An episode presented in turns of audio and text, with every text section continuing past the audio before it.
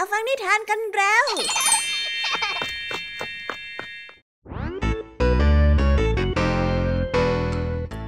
ดัสสวัสดีน้องๆชาวรายการคิสอาวทุกๆคนนะคะวันนี้พี่แยมมี่กับผองเพื่อนก็ได้เตรียมนิทานสนุกๆมาเล่าให้กับน้องๆได้ฟังเพื่อเปิดจินตนาการแล้วก็ตะลุยไปกับโลกแห่งนิทานนั่นเองน้องๆอยากจะรู้กันแล้วหรือยังคะว่าวันนี้พี่แยมมี่และผองเพื่อนได้เตรียมนิทานเรื่องอะไรมาฝากน้องๆกันบ้างเอาล่ะค่ะเราไปเริ่มต้นกันที่นิทานของคุณครูไหวซึ่งในวันนี้เสนอนิทานเรื่องธรรมชาติลงโทษมาฝากกันส่วนเรื่องราวของนิทานเรื่องนี้จะเป็นอย่างไรน้องๆต้องไปรอติดตามรับฟังกันในช่วงคุณครูไหวใจดีของพวกเรากันได้เลยนะคะพี่แยมมี่ในวันนี้ขอบอกเลยค่ะว่าไม่ยอมน้อยหน้าคุณครูไหวเพราะว่าวันนี้พี่แยมมี่ได้เตรียมนิทานทั้งสามเรื่องสามรสมาฝากน้องๆกันอย่างจุใจกันไปเลยและนิทานเรื่องแรกที่พี่แยมมี่ได้จัดเตรียมมาฝากน้องๆมีชื่อเรื่องว่าอยากได้ชื่อใหม่ต่อกันในนิทานเรื่องที่สองที่มีชื่อเรื่องว่าเดียวดายเพราะปากและในนิทานเรื่องที่สามมีชื่อเรื่องว่าบีเวอร์เผลองีบส่วนนิทานทั้งสามเรื่องสามรสนี้จะสนุกสนานสู้คุณครูไหวเหมือนกับที่พี่แยมมี่บอกได้หรือเปล่านั้นน้องๆต้องไปรอติดตามรับฟังกันในช่วงพี่แยมมี่เล่าให้ฟังกันนะคะนิทานสุภาษิตในวันนี้เจ้าแดงมีกล้องสองทางไกลของเล่นใหม่มาอวดเจ้าจ้อยกับเจ้าสิงและได้ใช้ส่องดูอะไรบางอย่างแต่ก็ถูกเจ้าจ้อยนั้นมาขัดขวางเอาไว้จนเจ้าแดงต้องยกสำนวนเข้าได้เข้าเข็มมาบ่นเจ้าจ้อยแต่ว่าเอ๊ะสำนวนคำว่าเข้าได้เข้าเข็มที่ว่านี้จะมีความหมายว่าอย่างไรกันนะ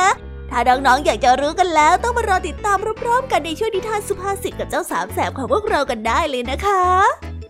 และในวันนี้นะคะพี่เด็กดีได้เตรียมนิทานเรื่องวัวหายมาฝากกันค่ะส่วนเรื่องราวของนิทานเรื่องนี้จะเป็นอย่างไรจะสนุกสนานมากแค่ไหนน้องๆห้ามพลาดเด็ดขาดเลยนะคะในช่วงท้ายรายการกับพี่เด็กดีของเราค่ะโอ้โหเป็นยังไงกันบ้างล่ะคะแค่ได้ยินแค่ชื่อเรื่องนิทานก็น่าสนุกแล้วใช่ไหมล่ะคะเด็กๆพี่แยมมี่ก็ตื่นเต้นอยากจะฟังนิทานที่น้องๆรอฟังอยู่ไม่ไหวแล้วล่ะค่ะงั้นเอาเป็นว่าเราไปฟังนิทานทั้งหมดเลยดีกว่าไหมคะงั้นถ้าน้องๆพร้อมกันแล้วเราไปพร้อมกันเลยดีกว่านะคะสามสองหนึ่งไปกันเลย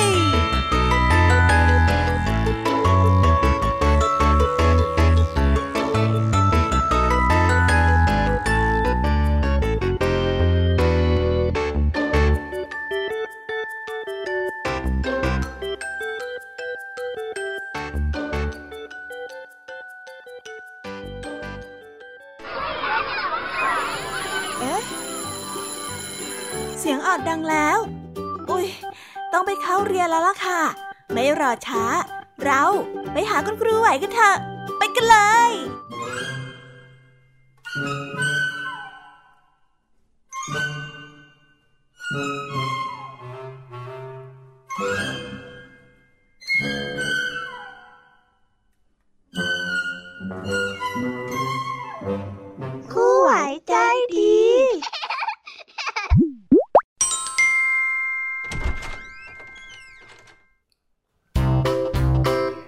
สวัสดีค่ะเด็กๆวันนี้นะคะก็กลับมาพบกับคุณครูไหวกันอีกเช่นเคยค่ะ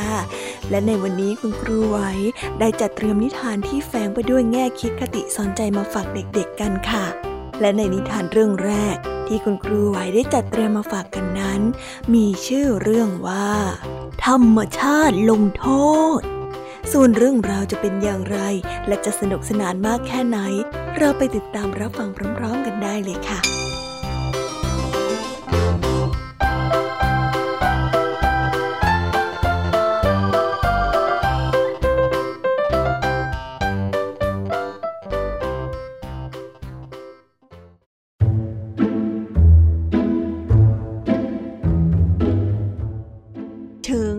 อาศัยอยู่ในหมู่บ้านเล็กๆแห่งหนึ่งที่เชิงเขา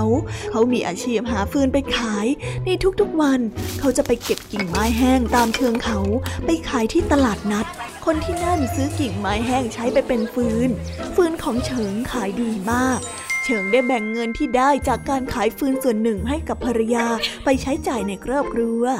ขายฟืนครับขายฟืนเชื้อฟืนมาซื้อเร็วมาซื้อไวฟืนไหม้แห้งติดง่ายร้อนทนนานใครสนใจมาซื้อได้เลยครับขายฟืนครับขายฟืนอยู่มาวันหนึ่งภรรยาของเฉิงได้พูดกับสามีว่าพี่เก็บฟืนแห้งไปขายอ่ะเมื่อไหร่มันจะรวยเฉิงจึงได้ตอบว่าอืมก็จริงนะถึงแม้ว่าฟืนของฉันจะขายดีก็ตามเถอะภรรยาจึงได้พูดออกมาอีกว่าฉันว่าตัดต้นไม้ลงมาทีละต้นดีกว่าเก็บกิ่งแห้งนะรุ่งขึ้นเฉิงจึงได้จัดการตัดต้นไม้รอบๆเชิงเขาจนเรียบในขณะที่เขาได้ตัดต้นไม้อยู่นั้นได้มีนกกังเขนตัวหนึ่งบินมาเกลี้ยกล่อมให้เขานั้นหยุดตัดต้นไม้ท่านหยุดตัดต้นไม้เถอะนะไม่อย่างนั้นนะว่าเราจะแย่นะไม่ใช่แค่พวกข้าแต่พวกท่านก็ด้วยหยุดตัดเถอะนะแต่เฉิงนั้นทำเป็นไม่รู้ไม่ชี้ยังคงตัดต้นไม้ต่อไปเอาไม้นั้นไปขายได้เงินมามากขึ้นภรรยาของเขาเห็นว่าสามีขายและได้เงินมามากจึงได้ยิ่งโลภและไม่รู้จักพอได้ยุยงให้สามีตัดไม้เสียทั้งป่าเฉิงได้ทำตามภรรยาพูดทุกอย่างและจัดการหาพี่น้องและญาติมาช่วยกันตัดต้นไม้โค่นโค่นเลยฉันจะโค่นให้หมดไม่ว่าจะต้นเล็กหรือต้นใหญ่ อย่างนั้นแหละโค่นให้หมดเลยระหว่างนั้นฝูงสัตว์ที่กำลังอาศัยอยู่ในป่าได้วิ่งออกมาขอร้องว่าอย่าตัดไม้ทำลายป่าต่อไปอีกเลยเพราะว่าจะเป็นการทำลายร่มไม้ชายคาและแหล่งอาหารของพวกเขาจนหมดสิ้นแต่เฉิงก็ไม่ยอมฟังและไม่ยอมสนใจเลยแม้แต่น้อยยังคงตัดไม้ทำลายป่าต่อไปในที่สุดทั้งป่าก็เหี้ยนเตียนหมดเหลือแต่ตอไม้ไม่มีลำต้นกิ่งใบช่วยรักษาดินและอุ้มน้ำเลยจึงทำให้ธรรมชาตินั้นลงโทษเกิดมรสุมน้ำท่วมพัดพากองต้นไม้ที่อยู่บนภูเขาไปตามน้ำบ้านช่องในหมู่บ้านล้วนถูกน้ำท่วมจนหมดเฉิงและภรรยาจำต้องปีนป่ายหนีน้ำขึ้นไปอยู่บนหลังคาถึงตอนนี้ทั้งสองคนมันนึกเสียใจในภายหลังก็สายไปเสียแล้วความโลภทำให้เขาคิดผิดไปชั่ววูบจนก่อให้เกิดภัยพิบัติอย่างมหันต์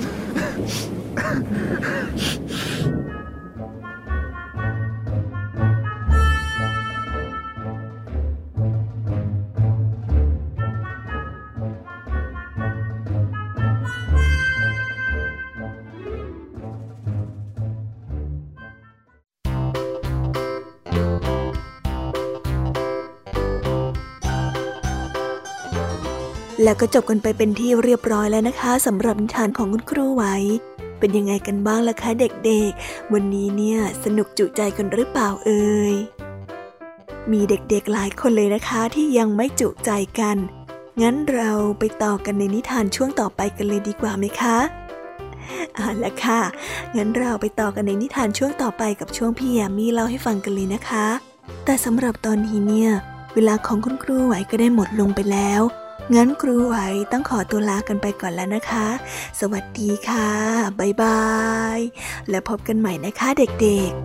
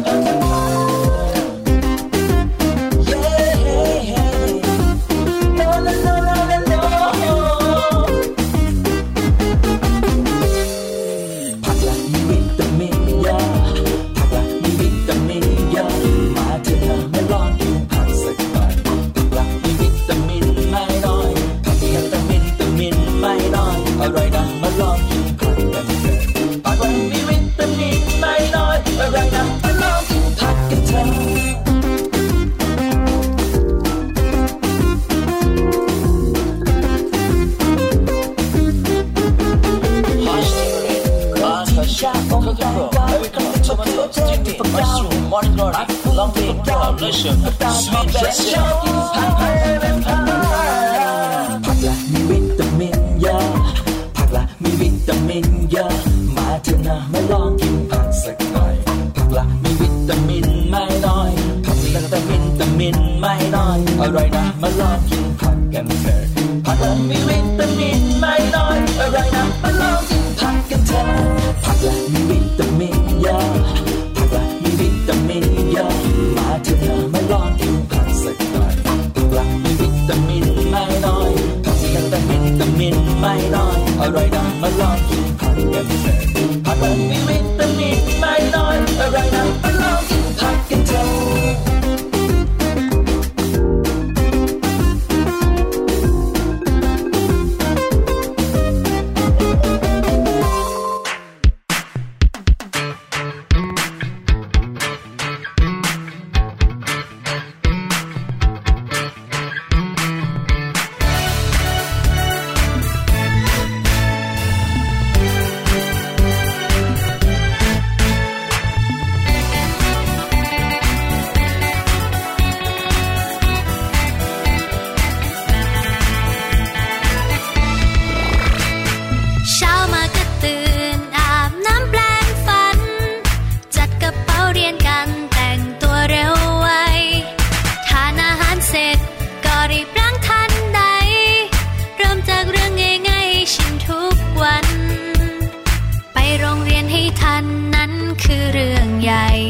ไม่ยอมมาสายแม้สักวันตรงต่อเวลานั้นคือเรื่องสำคัญรีบส่งการบ้านตั้งแต่เช้าถึงชอบเล่นสนุกแต่ไม่เคยลืมสักทีทุกนาทีที่มีทำเสร็จแล้วสบายใจเล่นคอยเล่นกันต่ออ่านหนังสือกันก่อนไหมการบ้านก็เ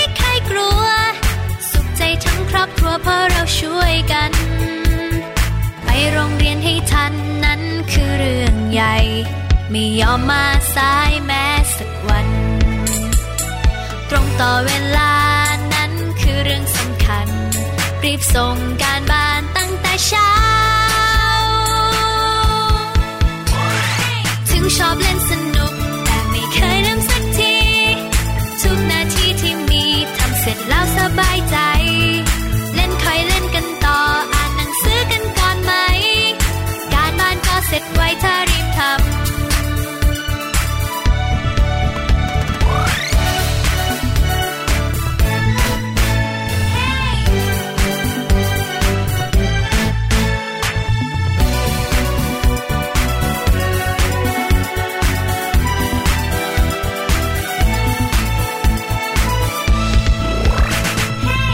ชอบเล่นสนุกแต่ไม่เคยลืมสักที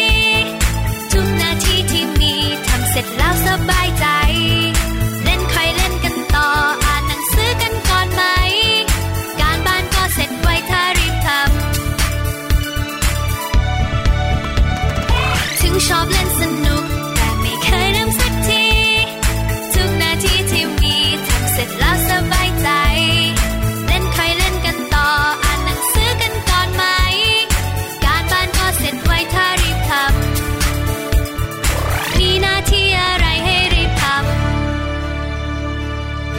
This is Thai พี บี เอส Podcast สวีดัสสวัสดีค่ะน้องๆที่น่ารักทุกๆคนของพี่แยมมี่นะคะก็เปิดรายการมาพร้อมกับเสียงอันสดใสของพี่แยมมี่กันอีกแล้วแน่นอนค่ะว่ามาพบกับพี่แยมมี่แบบนี้ก็ต้องมาพบกับนิทานที่แสนสนุกทั้งสามเรื่องสามรสและวันนี้ค่ะนิทานเรื่องแรกที่พี่แยมมี่ได้จัดเตรียมมาฝากน้องๆนั้นมีชื่อเรื่องว่าอยากได้ชื่อใหม่ส่วนเรื่องราวจะเป็นอย่างไรจะสนุกสนานมากแค่ไหนเราไปติดตามรับฟังพร้อมๆกันได้เลยค่ะ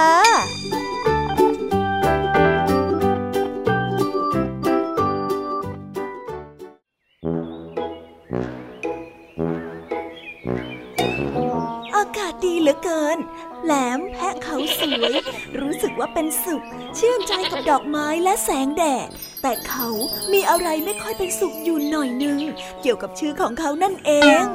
เขาชื่อแหลมหมายถึงเขาอันแหลมคมของเขามันไม่เพราะเอาซะเลยไม่เหมือนแม่หวานใจแพะสวยที่อาศัยอยู่ทางทุ่งหญ้าด้านนู้นเขาอยากคุยอยากเล่นกับเจ้าหล่อนแต่แหลมเกรงว่าแม่หวานใจจะรังเกียจชื่ออันแสนที่ไม่ได้ความของเขาแหลมยืนคิดอยู่นานว่าวันนี้จะทำใจกล้าเข้าไปคุยกับแม่หวานใจดีไหมแหลมนั้นออกจะขี้อายอยู่สักหน่อยจึงได้ลังเลอยู่ถึงบ่ายได้เวลาโรงเรียนเลิกแล้วพวกเด็กๆก็พากันเดินกลับบ้านแหลมได้ชินกับพวกเด็กๆซึ่งมักจะเดินกลับบ้านกันเป็นกลุ่มๆแต่วันนี้เขาเห็นเด็กหน้าใหม่คนนึงกลับเดินทางคนเดียวท่าทางหงอยๆแหลมได้ทำใจกล้าเข้าไปคุยกับเขาและทักทายสวัสดีจ้ะพ่อหนูทำไมถึงกลับบ้านคนเดียวล่ะเธอชื่ออะไรหรอหนูชื่อสุริยประกายเทพาวงศ์ณหนองคายชื่อเจ้ากรรมของหนูนั่นแหละที่ทำให้หนูต้องกลับบ้านคนเดียวพวกเพื่อนๆเขาว่าชื่อของหนูยาวเรียกยากเขาอาจจะไม่ค่อยเล่นกับหนูเลยเขาถามหนูว่ามีชื่อเล่นบ้างไหมหนูก็ไม่มีชื่อซะด้วยสิอะไรกันเพราะออกชื่อของฉันสิแสนจะไม่ได้ความชื่อแหลมเออเขาแหลมน่ะมันแย่ใช่ไหมล่ะเฮ้อชื่อพี่เรียกง่ายดีจังแหลมเหมือนเพื่อนๆที่โรงเรียนที่เขามีชื่อเล่นสั้นๆอย่างเปียอึ่งอะไรทำนองเนี้ยหนูอยากชื่อแหลมบ้างอะทำไมเราไม่เปลี่ยนชื่อกันล่ะฉันชื่อแพะสุริยประกายหนูก็ชื่อเด็กชายแหลมแบบนี้ดีไหมเอาสิฉันจะให้เพื่อนๆเรียกชื่อของฉันว่าแหลมดีนะฉันมีชื่อแล้วแล้วตกลงสิแล้วเด็กชายก็ยิ้มวิ่งเข้าไปหาหมู่เพื่อนๆที่กำลังเดินกลับบ้านตั้งใจจะไปบอกว่าเขานั้นมีชื่อเล่นแล้วส่วนเจ้าแพะสุริยประกายก็ได้เดินตั้งหน้าตั้งตาไปหาแม่หวานใจสวัสดีจ้าหวานใจวันนี้เนี่ยอากาศดีจริงๆเลยนะเหมาะสำหรับการเดินเล่นจังเลยเขาทำใจกล้าและทักทายสวัสดีจ้าเธอรู้จักชื่อฉันแล้วแต่ฉันยังไม่รู้จักเธอเลยนะว่าเธอชื่ออะไรแม่หวานใจได้ตอบฉันชื่อสุริยประกายนะแพะหนุ่มกำลังจะบอกชื่ออันยาวเหยียดให้จบแม่หวานใจกลับขัดขึ้นมาว่าฉันจำชื่อยาวๆอย่างนั้นไม่ได้หรอกนะขออนุญาตเรียกสั้นๆที่เหมาะกับตัวเธอได้มั้ยจ๊ะแม่หวานใจได้ยิ้มสวยแล้วเธอจะเรียกฉันว่าอะไรล่ะจ๊ะถ้าจะไม่ว่าอะไรฉันขอเรียกว่าพ่อเขาแหลมได้ไหมสมกับเธอดีนะ พอแม่หวานใจพูดจบเจ้าแพะก็ได้ยิ้มแย่ๆอุตส่าห์เปลี่ยนชื่อมาเธอดันชอบชื่อนี้เหรอได้ได้ได้ชื่อแหลมก็ได้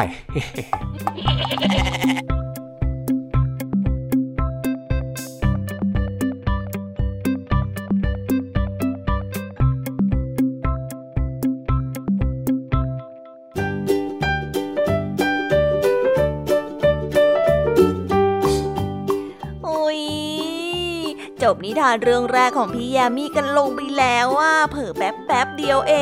ง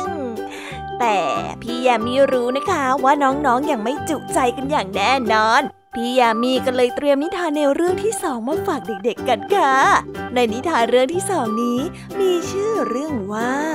เดียวดายเพราะปากส่วนเรื่องราวจะเป็นอย่างไรและจะสนุกสนานมากแค่ไหนเราไปรับฟังพร้อมๆกันได้เลยค่ะ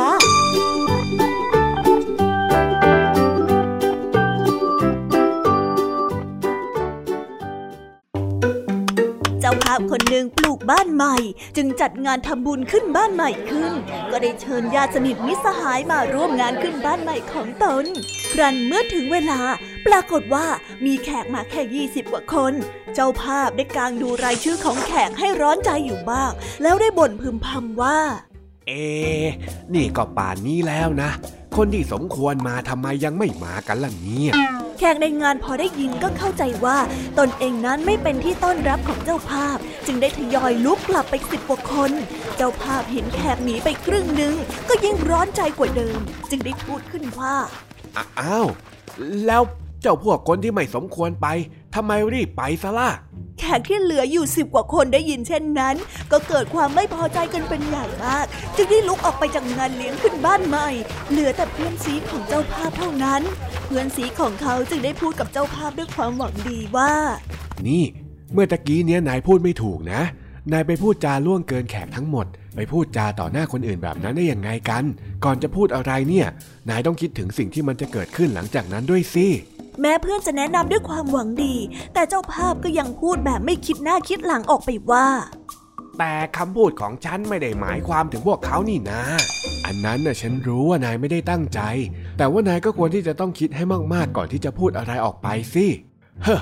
นายก็เอาแต่บอกให้ฉันเข้าใจคนอื่นแต่ไม่เห็นจะมีใครเข้าใจฉันเลยดูสิตอนนี้เนี่ยงานทั้งงานก็เหลือแค่ฉันกับนายแค่สองคนเองเนี่ยคงไม่ใช่แบบนั้นแล้วล่ะต่อไปจะเหลือแค่นายคนเดียวแล้วฉันขอตัวก่อนนะผลสุดท้ายแม้กระทั่งเพื่อนสีของเจ้าภาพเองก็ยังเดินออกจากบ้านของเขาไปอีกคนด้วยการพูดอะไรแบบไม่คิดถึงจิตใจผู้ฟังทำให้งานบุญขึ้นบ้านใหม่ที่เตรียมต้อนรับแขกเป็นอย่างดีนั้นเหลือเพียงเขาแค่คนเดียว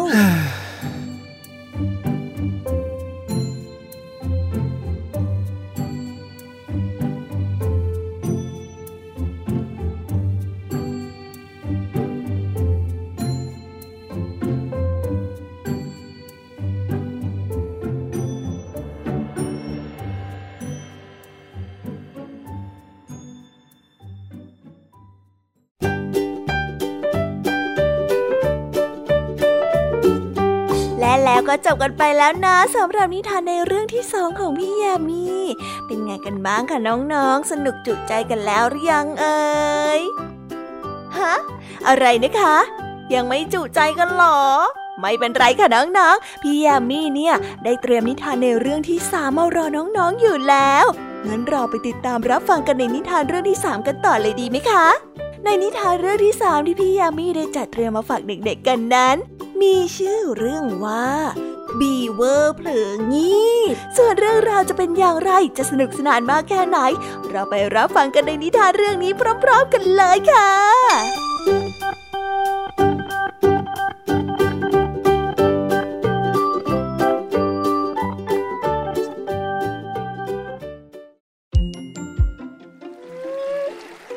น้อยบีเวอร์มีนิสัยที่ใจร้อนมากกระตือรือร้นขยันขันแข็งการที่ต้องรออะไรสักอย่างทำให้หนูน้อยบีเวอร์นั้นรำคาญมากเขาอยากจะรู้ไปหมดอยากจะลองทำงานยากๆที่พวกผู้ใหญ่นั้นเขาทำกันเขาเชื่อว่าเขาจะไม่มีวันได้รู้อะไรดีๆหากเขาไม่ได้ทำด้วยตัวเองเมื่อหนูน้อยบีเวอร์รู้ว่าพ่อกับแม่และญาติญาติของเขาจะช่วยกันสร้างเขื่อนกั้นน้ำเพื่อว่าจะได้มีแอ่งน้ำของตัวเองที่น้ำนิ่งไม่ไหลเหมาะสำหรับเป็นที่อยู่ของบีเวอร์ทุกตัวหนูน้อยบีเวอร์นั้นตื่นเต้นมากเขาคิดว่าเขาทำตามลำพังคงไม่ไหวว่าผู้ใหญ่วางแผนก็อยู่นั่นแหละรำคาญจริงๆหนูน้อยบีเวอร์รู้ว่าการสร้างเขื่อนนั้นต้องใช้ท่อนซุงจำนวนมากกิ่งไม้ใบไม้และโคลนที่ปั้นเป็นแผ่นเขาต้องใช้ฟันอันแหลมคมของเขากัดแทะไปที่ต้นไม้ให้ล้มเขาทำงานหนักได้กิ่งไม้ต้นสูงหลายต้นจนกระทั่งปวดฟันแทะต่อไปไม่ไหวแล้วหนูน้อยบีเวอร์จึงเข็นซุงไปที่ริมแม่น้ำที่จะสร้างเขื่อนแต่ตัวของเขาเล็กไปเห็นได้แต่ซุงต้นเล็กๆการสร้างเขื่อนต้องใช้ซุงท่อนโตๆมากกว่าไม่เป็นไรนะเขาคิดอย่างมีความสุขและได้ใช้หางฟาดดินฟาดฟาดฟาดให้เป็นแผ่นๆเตรียมไว้สำหรับอุดเขื่อนไม่ให้น้ำซึมเขาได้ปั้นดินหลายกองเลยทีเดียวแต่หนูน้อยบีเวอร์นั้นเหนื่อยมากเขาทำงานหนักเกินกำลังอยากที่จะทำเขื่อนให้เสร็จแต่ตามลำพังหนูน้อยเหนื่อยมากที่สุดในชีวิตเขาได้พลอยหลับไปท่ามกลางกองดินที่เขาปั้นเอาไว้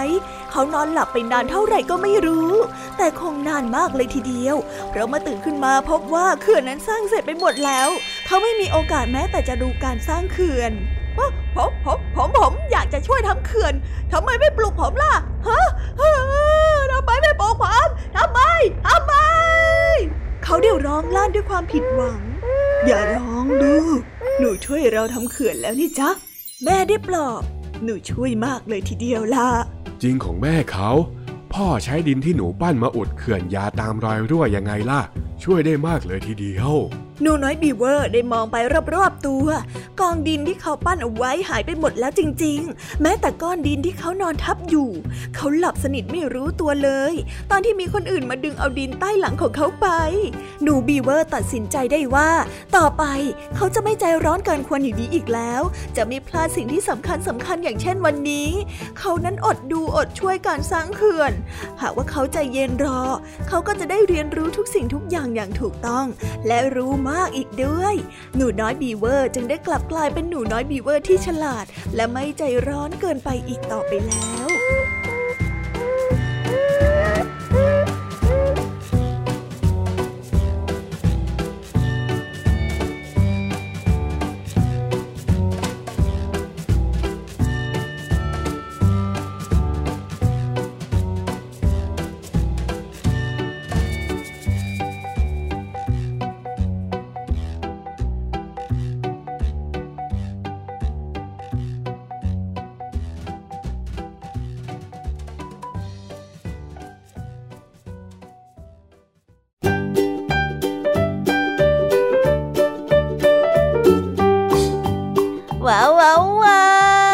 จบกันไปเป็นที่เรียบร้อยแล้วนะคะสำหรับนิทานทั้งสามเรื่องสามรสของพี่ยามีเป็นไงกันบ้างคะเด็กๆได้ข้อคิดหรือว่าคติสอนใจอะไรกันไปบ้างอย่าลืมนำไปเล่าให้กับเพื่อนๆที่โรงเรียนได้รับฟังกันด้วยนะคะ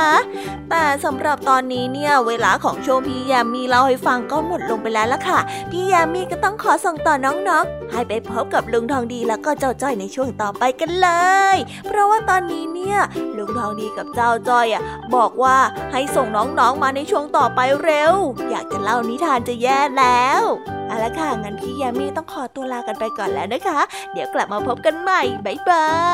ยไปหาลุงทองดีกับเจ้าจอยกันเลยค่ะ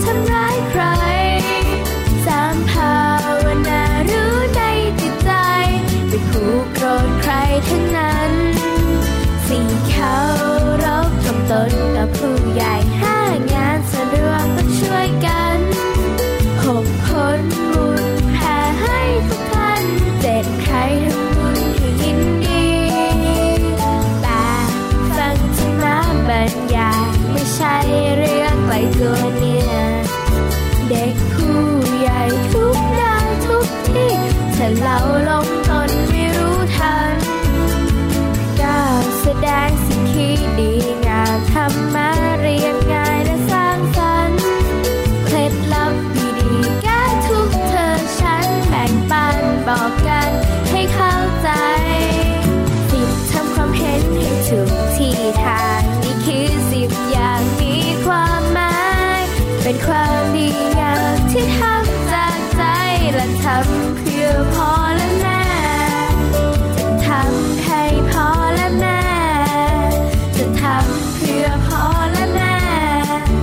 และทำด้วยใจจริงแท้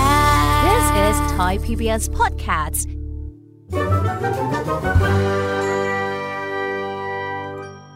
นิทานสุภาษิต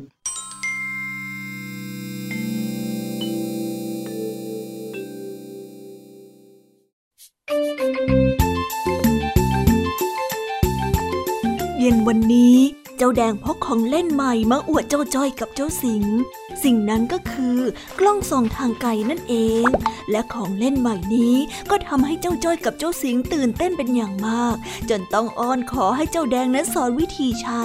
แต่ระดับเจ้าสามแสบมีหรือว่าจะผ่านไปง่ายๆไปติดตามรับฟังความป่วนของเขากันเลยค่ะนี่ไงกล้องส่องทางไกลที่ข้าน่ะเล่าให้พวกเองฟังที่โรงเรียนน่ะโอ้สุดยอดไปเลยอ่ะอุ้ยสุดยอดจริงๆด้วยอ่ะฮะว่าว่าแต่มันส่องได้ไกลจริงปะอ้าวระดับนี้แล้วก็ต้องไกลได้จริงๆนะสิเออแล้วไอ้ที่เอ็งบอกว่าไกลน่ะมันแค่ไหนกันเหรอส่องเห็นตึกในกรุงเทพไหมอ่ะว่าโธ่แบบนั้นมันจะไปเห็นได้ยังไงกันเล่านี่เอ็งก็เวอร์เกินไปแล้วน่ะเออเออแล้วอย่างงั้นก็ส่องไม่ไกลอย่างที่เอ็งโม้สิใช่ใช่ใช่โหไอ้แดงเอ็งก็ขี้โม้นี่หว่านี่นี่นี่พวกเอ็งใจเย็นๆนะกล้องส่องทางไกลเนี่ยมันส่องได้ประมาณหนึ่งแต่มันน่ะส่องทะลุภูเขาไม่ได้หรอกนะเว้ยไม่ว่ากล้องอะไรก็ส่องทะลุสิ่งของไม่ได้ทางนั้นน่ะเอ็งส่องจากบ้านนาป่าดอนมันจะไปเห็นกรุงเทพได้ยังไงเล่า เอาหน้าข้าแค่แซวเล่นๆเองขำๆน่ะล่ะเฮ้ยไอ้แดงเอ็งสอนข้าใช้กล้องส่องทางไกลหน่อยสิข้าอยากรู้ว่ามันเป็นยังไงอ่ะเฮ้ยเฮ้ยเฮ้ยเฮ้ยเฮ้ยสอนข้าด้วยข้าก็อยากรู้ถ้าจะให้สอนก็พอได้อยู่หรอกนะแต่ว่าแต่ว่าอะไรอ่ะนั่นน่ะสิมีอะไรเหรอไอ้แดงอ๋อข้ารู้สึกคอแห้งนะก็เลยอยากจะกินน้ำหวานสักกันหน่อยไอ้สิงเอ็งไปซื้อให้ข้าหน่อยได้มะอู้ได้สิได้สิเออแต่ถ้าข้าไปซื้อข้าต้องได้เล่นกล้องส่องทางไกลก่อนได้จอยเหรอเอ้าได้ไงอ่ะเอาหน้าเอาหน้าให้ไอ้สิงไปซื้อก่อนกันแล้วกันอ่ะเอาตังค่าไปเหรียญห้าเหรียญสิบแล้วก็เหรียญหนึ่งบาทเอาเหรียญไปเลยเอาไปแล้วเดี๋ยวพอเองกลับมาเนี่ยนะข้าจะทายว่าเองน่ะเอาเหรียญอะไรไปแจกก่อนโอ้เองจะมองเห็นขนาดนั้นเลยเหรอตื่นเต้นตื่นเต้นเห็นแน่นอนถ้าข้าตอบเองไม่ได้ข้ายอมให้เองเอากล้องส่องทางไกลข้าไปหนึ่งสัปดาห์เลยอะเฮ้ยน่าสนใจโธ่มันจะซักแค่ไหนกันเชียวเรื่องมันจะเสียทายสิงนะเอาหน้าขอดูกันละกันได้งั้นรอข้าแป๊บเดี๋ยวข้ามาจากนั้นเจ้าสิงก็แยกย้ายกันไปซื้อน้ำที่ร้านค้าส่วนเจ้าแดงก็กำลังส่องกล้องเพื่อดูว่าเจ้าสิงจะจ่ายเงินด้วยเหรียญอะไรเจ้าจ้อยที่ยืนอยู่ข้างๆก็เกิดเบื่อแล้วเริ่มยื้อแย่งกล้องจากเจ้าแดงเจ้าสิงจะจ่ายเหรียญอะไรนะส่องดูสักหน่าสิส่องส่องส่องนี่เจ้าแดงข้าอยากส่องมั่งอ่ะขอข้าดูมั่งสิ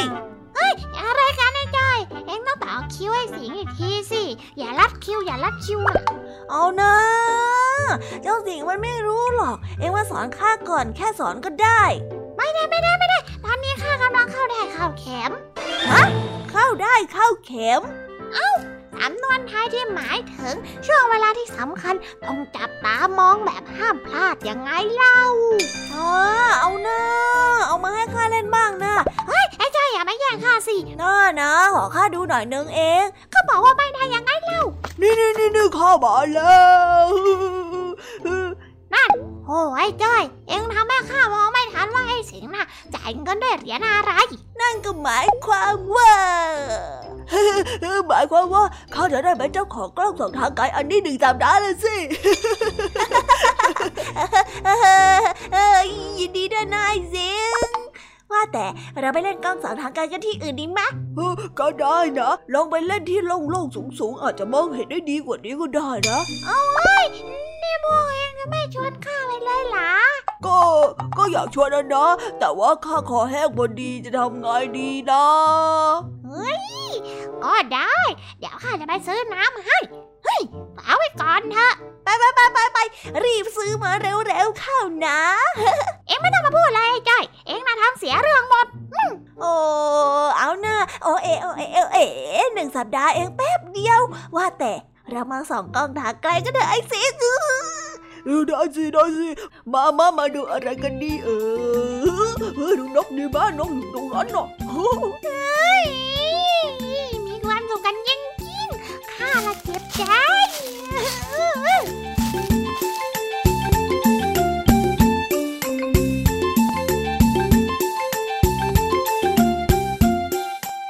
แล้วก็จบกันไปเป็นที่เรียบร้อยแล้วนะคะสำหรับนิทานสุภาษิตในวันนี้เป็นยังไงกันบ้างล่ะคะสนุกสนานกันหรือเปล่าเอ่ยนิทานสุภาษิตจบกันไปแล้วแต่เราก็ยังมีนิทานเด็กดีมารอน้องๆอยู่ในช่วงท้ายรายการนะคะงั้นเราไม่รอช้าไปฟังนิทานเด็กดีกันเลยค่ะ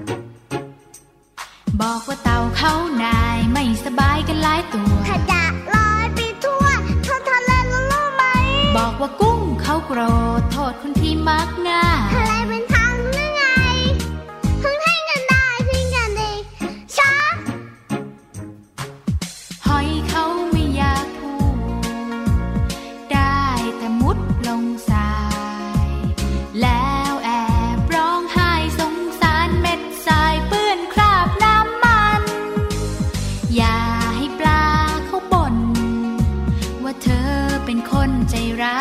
ยมาเที่ยวบ้านฉันไล่มาทำลายท่องทะเลกระไดอย่าให้ปลาเขาบ่นบ่นสิต้องบ่นคนน่ะชอบหักนู่นทำลายนี่ไม่รู้หรือไงว่าปลาเขาไม่ชอบอย่าให้ปูเขาเบื่อจะไม่ให้เบื่อได้ยังไงคุณนายคุณหนูเล่นทิ้งขยะไว้แบบเนี้ยจะให้ปูเก็บหรอครับเนี่ยอย่าให้เต่าเขาหน่ายบอกค่ะช่วยเต่าด้วยเต่าเผลอกินถุงพลาสติกอีกแล้ว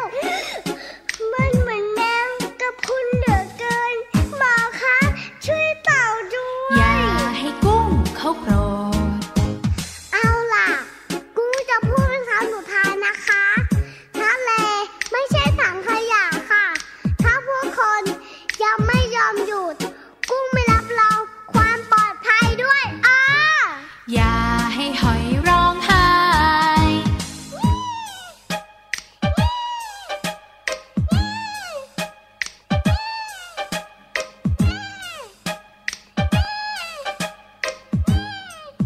ท่องทะเลกระไดรักทะเลกันหน่อย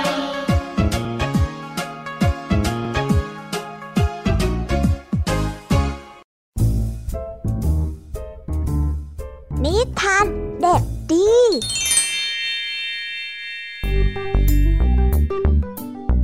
สวัสดีครับน้องๆวันนี้ก็กลับมาพบกับพี่เด็กดีกันอีกแล้ว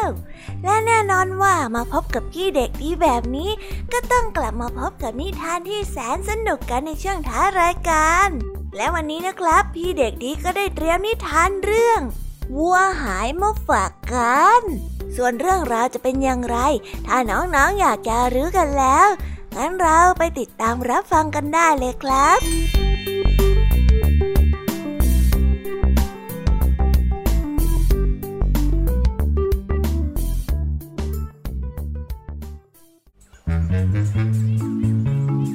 กันละครั้งหนึ่งนานมาแล้วเมื่อเห็นว่าเจ้าวัวตัวหนึ่งนั้นได้หายไปจากฝูงคนเลี้ยงวัวจึงได้รีบออกติดตามและตามหากันในระแวกบ้านนั้นรวมถึงในป่าแต่ก็ไม่มีวี่แววว่าจะพบเจ้าวัวเลยจึงได้บนบานเทวดาและสิ่งศักดิ์สิทธิ์ในป่าว่าหากได้พบเจ้าขโมยที่ลักวัวเอาไปจะถวายลูกแกะตัวหนึ่งให้เมื่อคนเลี้ยงวัวได้กล่าวคำสาบานออกไปแล้วคนเลี้ยงวัวจึงได้ขึ้นไปยืนมองหาวัวของตนบนก้อนหินและทันใดนั้นขณะที่เขากำลังมองหาวัวของตนเขาก็ได้เห็นสิงโตตัวหนึ่งซึ่งเป็นผู้ที่ขโมยวัวตัวนั้นนั่นเองมันกำลังแทะกินเนื้อวัวของเขาอย่างอร่อยอร่อยคนเลี้ยงวัวเห็นดังนั้นจึงตกใจแทบสิ้นสติและได้รีบยกมือขึ้นไหว้เพื่อบนบานกับสิ่งศักดิ์สิทธิ์ใหม่อีกครั้งท่านเจ้าป่าเจ้าเขาช่างศักดิ์สิทธิ์เหลือเกินแต่ตอนนี้ลูกไม่อยากพบหัวขโมยแล้วล่ะขอเพียงช่วยให้รอดพ้นจากคมเขี้ยวของสิงโตไปก็เท่านั้นข้าพเจ้ายินดีจะถวายวัวตัวใหญ่ๆเลยอยู่ไม่ได้แล้วหลังจากที่พูดจบเจ้าสิงโตได้ยินคำบนบานสารกล่าวของเจ้าคนเลี้ยงวัวจึงได้หันหน้าไปมองอย่างรวดเร็วเจ้าสิงโตได้เห็นดังนั้นจึงนึกอยากจะกินเนื้อมนุษย์แทนเจ้าเนื้อวัวจึงได้ไล่ขับเจ้าคนเลี้ยงวัวจนไม่คิดชีวิตคนเลี้ยงวัวได้วิ่งหาที่ซ่อนจนแทบไม่ทันและหลังจากนั้นเขาก็แทบจะไม่บนบานสารกล่าวกับอะไรอีกเลย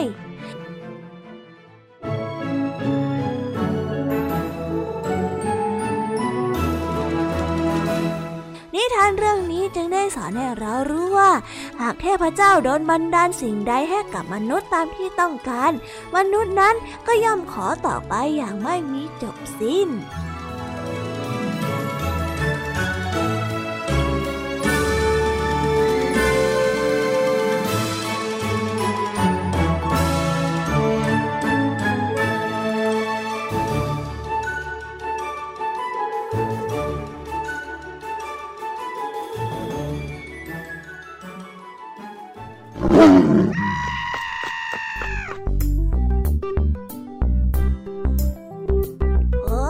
แล้วก็จบกันไปเป็นที่เรียบร้อยแล้วนะครับสำหรับนิทานของพี่เด็กดีในวันนี้เป็นยังไงกันบ้างล่ะครับน้องๆสนุกกันหรือเปล่าเอ่ยถ้าน้องๆสนุกกันแบบนี้เอาไว้วันหลังพี่เด็กดีจะจัดเตรียมนิทานที่แสนสนุกแบบนี้มาฝากกันอีกนะครับแต่สำหรับวันนี้เวลาของพี่เด็กดีก็หมดลงไปแล้วพี่เด็กดีก็ต้องขอตัวลาน้องๆกันไปก่อนแล้วพบกันใหม่นะครับสวัสดีครับบ๊ายบายเป็นเด็กดีของคุณพ่อคุณแม่นะครับ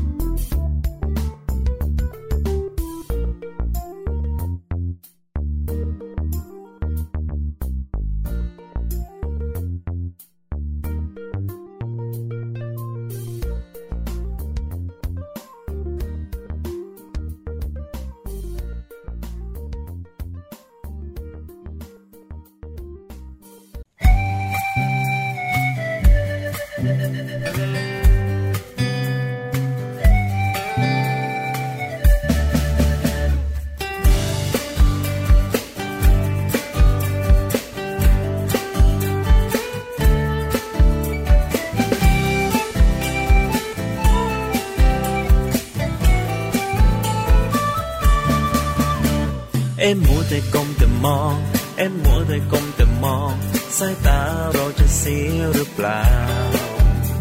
อย่าลืมใส่ใจคนรักรอบข้าง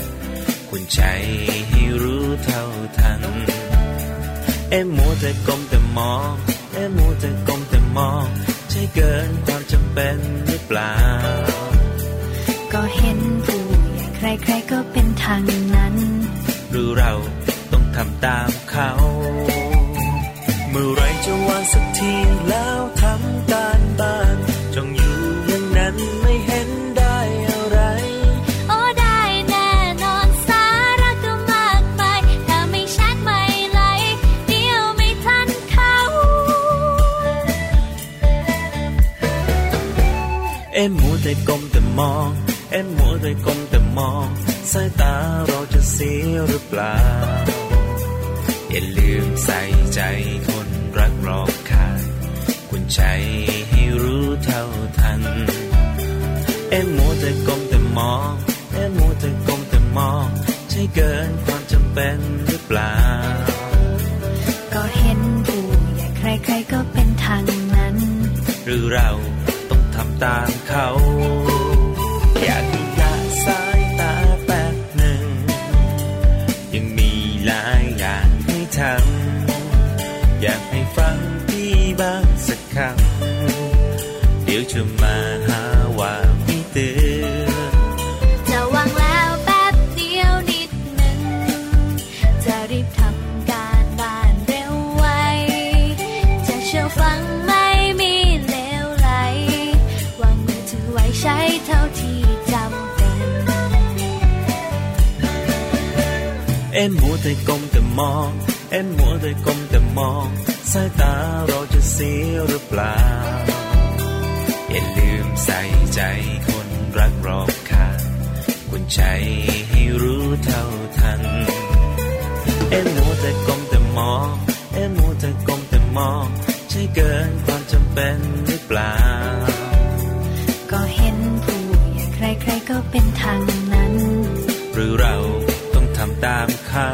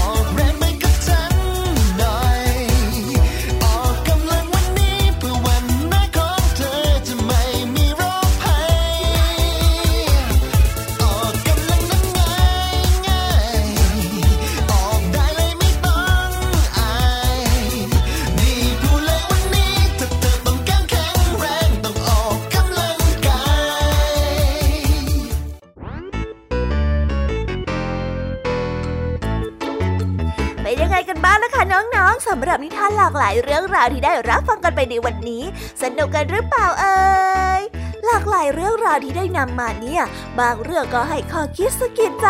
บางเรื่องก็ให้ความสนุกสนานเพลิดเพลินแล้วแต่ว่าน้องๆเนี่ยจะเห็นความสนุกสนานในแง่มุมไหนกันบ้างส่วนพี่ยามีแล้วก็พ่องเพื่อนเนี่ยก็มีหน้าที่ในการนำนิทานมาส่งตรงถึงน้องๆแค่นั้นเองล่ะค่ะแล้ววันนี้นะคะเราก็ฟังนิทานกันมาจนถึงเวลาที่กำลังจะหมดลงอีกแล้วอ่ะหอย แต่ไม่ต้องห่วงนะคะน้องๆพี่ยามีเนี่ยขอสัญญาเลยว่าจะกลับมาพบกันใหม่พร้อมกับนิทานที่แสนสนุกแบบนี้กันอีกแน่นอนค่ะน้องๆอย่าลืมนำข้อคิดดีๆที่ได้จากการรับฟังนิทานที่แสนสนุกของคุณครูไหวพี่ยามีลุงทองดีแล้วก็เจ้าจ้อยและก็นิทานจากพี่เด็กดีในวันนี้ไปใช้กันด้วยนะคะเด็กๆเอาไว้พบกันใหม่ในวันพรุ่งนี้นะสำหรับวันนี้พี่ยามีต้องขอตัวลากันไปก่อนแล้วล่ะค่ะสวัสดีค่ะบ๊ายบายนะคะน้องๆและพบกันใหม่ค่ะ